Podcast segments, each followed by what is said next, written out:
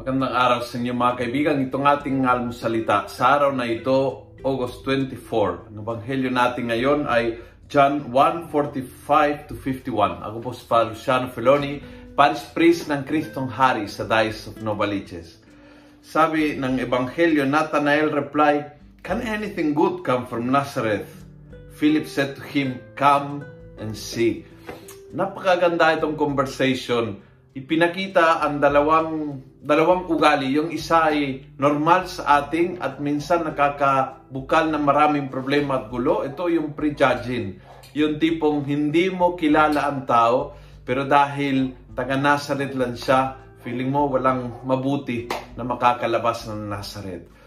Feeling mo na kapag uh, urban purang pinanggalingan niya ay uh, utag squatter ang tinatawag at uh, minamata pobre. O feeling mo porque siya ay taga ganitong probinsya o taga ganitong bansa kinakahon sa simpleng salita ang tao dahil sa pinanggalingan. At yun po isang uh, isang normal pero normal na kasalanan dahil uh, malaking chances na makakamali ka dahil hindi mo talagang kilala ang tao at hindi pwede dahil lang sa pinanggalingan niya o sa kanyang nationality or lengguwahe or religion, uh, ikakahon mo ang isang tao.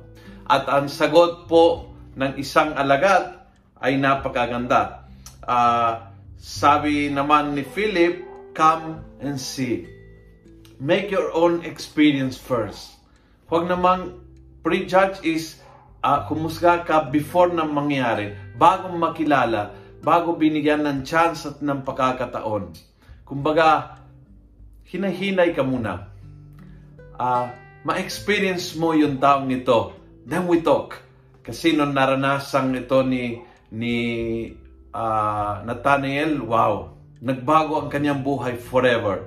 Nung naranasan niya, kinain ng sinabi niya. Nung naranasan niya, nagbago uh, ang buong pananaw ni Nathanael. Sana ganyan tayo, no? Na hinay-hina sa prejudge ng tao at ikakahon and unahin yung maranasan.